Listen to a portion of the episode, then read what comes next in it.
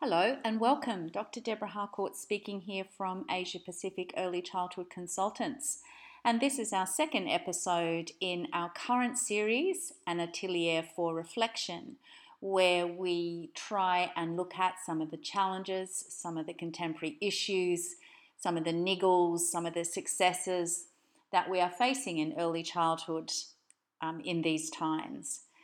And what I'd like to open up a dialogue with you about in this episode is around quality. And in many countries in the world, there has been some discussion around what does quality look like? How do we measure it? In Australia, we've gone from a fairly strict, what we might call compliance way of measuring quality to something that's a little bit more open. But I am beginning to think it's open to a little bit more interpretation than is necessary or is advisable. And as I've conducted my work and worked alongside of and collaborated with many early childhood professionals in the Asia Pacific region and beyond, I've started to ask myself three questions, and I'd like to share those questions with you to see what you think and, and to try and, I guess, engage in a dialogue around this notion of quality and, and how can we authentically engage with the notion of quality in early childhood education that welcomes young children from birth to school age. And my three questions are these. The first one is can quality look like something? Have a think about that. I've recently written a paper on LinkedIn. I don't know how many of you are engaged in that professional um, online platform, LinkedIn. And I put some words together, as I often do every now and again, to try and get our professional community to think about some of the things that are going on in early childhood education that are perhaps less than desirable. And one of the things that has come to my attention over the last, you know, 12, 18 months, 2 years is is quality beginning to look like something? And if you're like me, I'm I'm a fan of Facebook. I'm quite happy to admit that. And I look at it from both a professional point of view and obviously also, like many of you, to keep in contact with friends and family who do not live close by. And one of the things I've started to notice, particularly with the larger networks of early childhood organisations, is quality is beginning to look like something. And if you have a quick scan through some of the Facebook pages from those bigger networks. Um, it could be in Australia, it could be New Zealand, could be the UK, could be the US, it could be Canada, it could be Singapore, it could be Hong Kong. They're beginning to look very similar. And what I'm beginning to notice is the plastic fantastic um, is going, and, and that's great. I have absolutely no problem with us reducing the amount of plastic that we use for a number of reasons. Obviously, uh, for environmental reasons, but of course there are pedagogical reasons, and we'll we'll talk about that a little bit more. But what I see coming in place of the plastic fantastic and the multitude of toys is timber furniture has replaced the normal laminated tables and plastic chairs. Wooden bowls and baskets have replaced plastic cubes. That's great, I don't have a problem with that. But there's becoming a very bland look about what quality might look like, and just replacing plastic with timber or the plastic cubes with wooden and woven baskets and the toys with loose parts doesn't necessarily mean that quality is at the top of the agenda. And there seems to seems to me anyway that there is some copying going on if you have a look through some of the uh, journals, the um, catalogs, and of course the online media, um, I think you might notice, as I have done, that they're all looking fairly much the same. And the other thing that bothers me is that in this sameness of the neutrality of the colours, which again I have no issue with, but there's no narrative that actually explains why this new look around quality exists. Why do we have the neutral colours? Why do have we replaced timber? Oh, sorry, plastic with timber. Why is this so? And I'm I'm wondering if there should be a little bit more dialogue around the impact of, for example, visual noise on children's learning. And while I still see uh, washing lines, as I call them, full of the butterfly prints all the walls and the windows are covered in, I'm using inverted commas here, children's artwork, notices, etc., information for parents, birthday charts, etc., etc. There's no discussion in this as to why we would make the change. So I think it's really important that we are able to share our understanding of both scientific reasons why. So, for example, the impact of both visual and auditory noise on, on children and their ability to concentrate and their ability to differentiate, particularly very young children, differentiate color, surfaces, etc.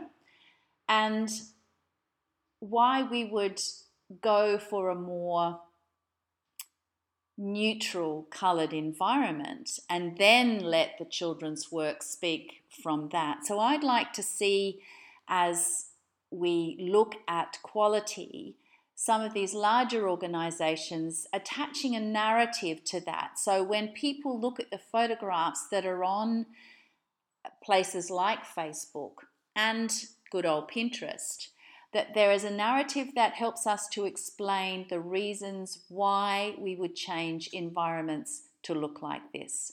So I think this is a really important matter for us to consider so that these environments aren't just copied because they look pretty. The idea behind it should be copied in terms of its strong evidence base of why these sorts of environments are more suitable for young children and their teachers to be working side by side. So let's try and move beyond quality look li- looking like a particular way and really start examining that quality can look very different in, in, in different circumstances, in different contexts. But the reason why we would present environments in such a way is the key factor. And I think that's an important thing that we look at the aesthetics, but also when we talk about this notion of environment as the third teacher, we have to go beyond that and we have to look more about the relationships that can exist within environments. And that becomes the important thing. As children develop relationships with their environment and with the people that exist within that environment, and that's what makes children's learning so exciting when we consider different sorts of environments for young children. So that was my first question. Can quality really actually look like something? And are we beginning to sort of fall into a generic trap of moving from all those bright colors, the um, Disneyfied way of presenting environments to children, and has, as Alma Fleet would say, has the pendulum swung too far in another direction, where things are starting to look like a Swedish uh, furniture place rather than building a true essence of what quality might look like in early childhood environments. So I'd ask you to begin to consider that as you might see images of early childhood environments. Usually they're new builds, but also, of course, when people do um, renovations, we also see uh, this kind of environment emerging. My second question that I've been thinking about was can quality be branded? And I'm thinking about several examples that I've seen just this year, 2017, but I've seen many of them before, and I'm, I'm sure we will continue to see these things. That in some instances, quality branding is being linked to a particular, let's say, philosophical approach or a particular theoretical approach without a lot of consideration to what that might actually mean in practice. So, if I may give you a couple of examples that I've seen myself in terms of quality being hooked onto or linked with, either loosely or very closely, with a particular way of working in early childhood education. And I'm going to use the example of the infant and toddler centres and preschools in Reggio Emilia, which is in northern Italy, that have been or have become synonymous with high quality early childhood education. And these 32 centres, I must say, um, none of them look alike. They all have their own individual uh, look, I suppose, although there's a very consistent pedagogical practice that links all of the centres together. But my concern is that when um, professionals in other countries either visit or read or hear visiting uh, pedagogical leaders from Reggio Emilia, many people look at that as aha, now if I link on to this particular way of working, this might work really well for my brand. And while I can say to you, there are many, many early childhood centres who have a deep and rich understanding of the key principles that underpin the work that happens in Reggio Emilia in Italy. There are also many, many centres who have very little understanding of the key principles that underpin or work as a foundation for this way of working.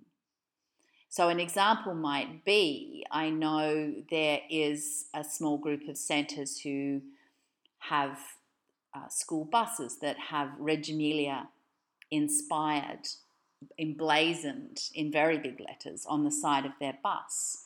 And when you walk into one of the centres, you will see Loris Malaguzzi's poem, The Hundred Languages, painted on a wall without reference to Malaguzzi. You'll also see the use of the Reggio Children logo throughout a centre. You will see terminologies such as the piazza, where in Italy this is the town square, but um, in another context, for example, in the Australian context, we don't have piazzas in our context. We've got to think about how do our communities come together and what might that mean in an early childhood setting rather than just building a new centre with a piazza along with its fake grass and bridges. There was also uh, studios that have Italian names, and many of the names the staff at the centre could not pronounce. Many of the staff in the centres are saying, I don't know anything about Reggio Emilia. So, this is what I mean about hooking your brand to something that you believe will assist you in selling your product. I believe is inconsistent with a respectful and thoughtful approach to examining other early childhood communities who we might hold in high regard and taking from that approach many of the superficial things that might be seen without a deep engagement in what that approach might mean to practice as teachers and children work together. So I'd like us to consider this in terms of how, how can we enable ourselves to share high quality early childhood practice without hooking it onto a brand. Montessori is another example, not so much in Western cultures, but in Eastern cultures, you might see um, Montessori used as a branding, but once you step inside the door, it is nothing like a true Montessori centre. So I'd ask you to consider that. And my last question to myself has been in this series of three questions is how easy is it? And I'm speaking specifically here to the Australian context, but I've heard from colleagues overseas that this is a problem elsewhere. Is how easy is it to put on a mask during an assessment visit or an accreditation visit? Put on a mask that masquerades as quality for the time frame that those assessors are with you, whether that's for a day or two days or three days or a week. And I'm beginning to think that it's very easy to put on a mask that masquerades as quality. Many years ago, uh, we were living in Singapore and as I continued my dialogue with colleagues in Australia around a very large organisation that really commercialised early childhood, particularly in the, and I'm using inverted commas here, in the childcare sector. I often heard stories from colleagues about what I might call flying squads coming in once an accreditation visit was uh, given notice of occurring from the accreditation body, that flying squads would come in to a particular centre and bringing with them additional staff, bringing with them resources and materials, and would really do what you might see on a TV program do a complete makeover in a very short space of time to masquerade as quality for the assessors to come in and assess. Now, I thought we'd move belong, beyond that, particularly with our new national quality framework, but unfortunately, even in the last two months, I have seen this with my own eyes, where a flying squad has come in from other centres in the network and completely, and I mean completely, rearranged the whole centre, bringing in documentation that actually has nothing to do with the children and the teachers, looking at community engagement and parent engagement and falsifying records to say that this is actually an ongoing project rather than something that started two weeks ago. And in one particular instance, I saw a centre who two weeks before the accreditation process or the assessment and rating process as it was then, I would have given significant improvement required, and indeed, I saw quite a few breaches of regulation. Yet, this centre went through the process of assessment and rating two to three weeks after my visit and were given exceeding across all seven areas. And I'm afraid I find that appalling that people are able to masquerade quality for a given period of time. And the assessors are not able to see through that. And unfortunately, young children are experiencing these kinds of masks, if you like, the masquerades, on a daily basis. Now, I'm absolutely sure there are so many wonderful early childhood settings in this country who would never do that. You could visit on any given day of the week and you would see high quality practice. But unfortunately, there are too many organizations in this country who are quite happy and with clear conscience to come in and completely do a makeover just to get through the assessment and rating process with no heed to the experiences of young children and the staff over the past six months, 12 months, 18 months. And this is just not good enough. I'd be really interested to hear what you have to say about my three questions and some of the issues that I've raised there, and I really look forward to engaging in a conversation with you. I'll be back with episode three in two weeks' time. Goodbye for now.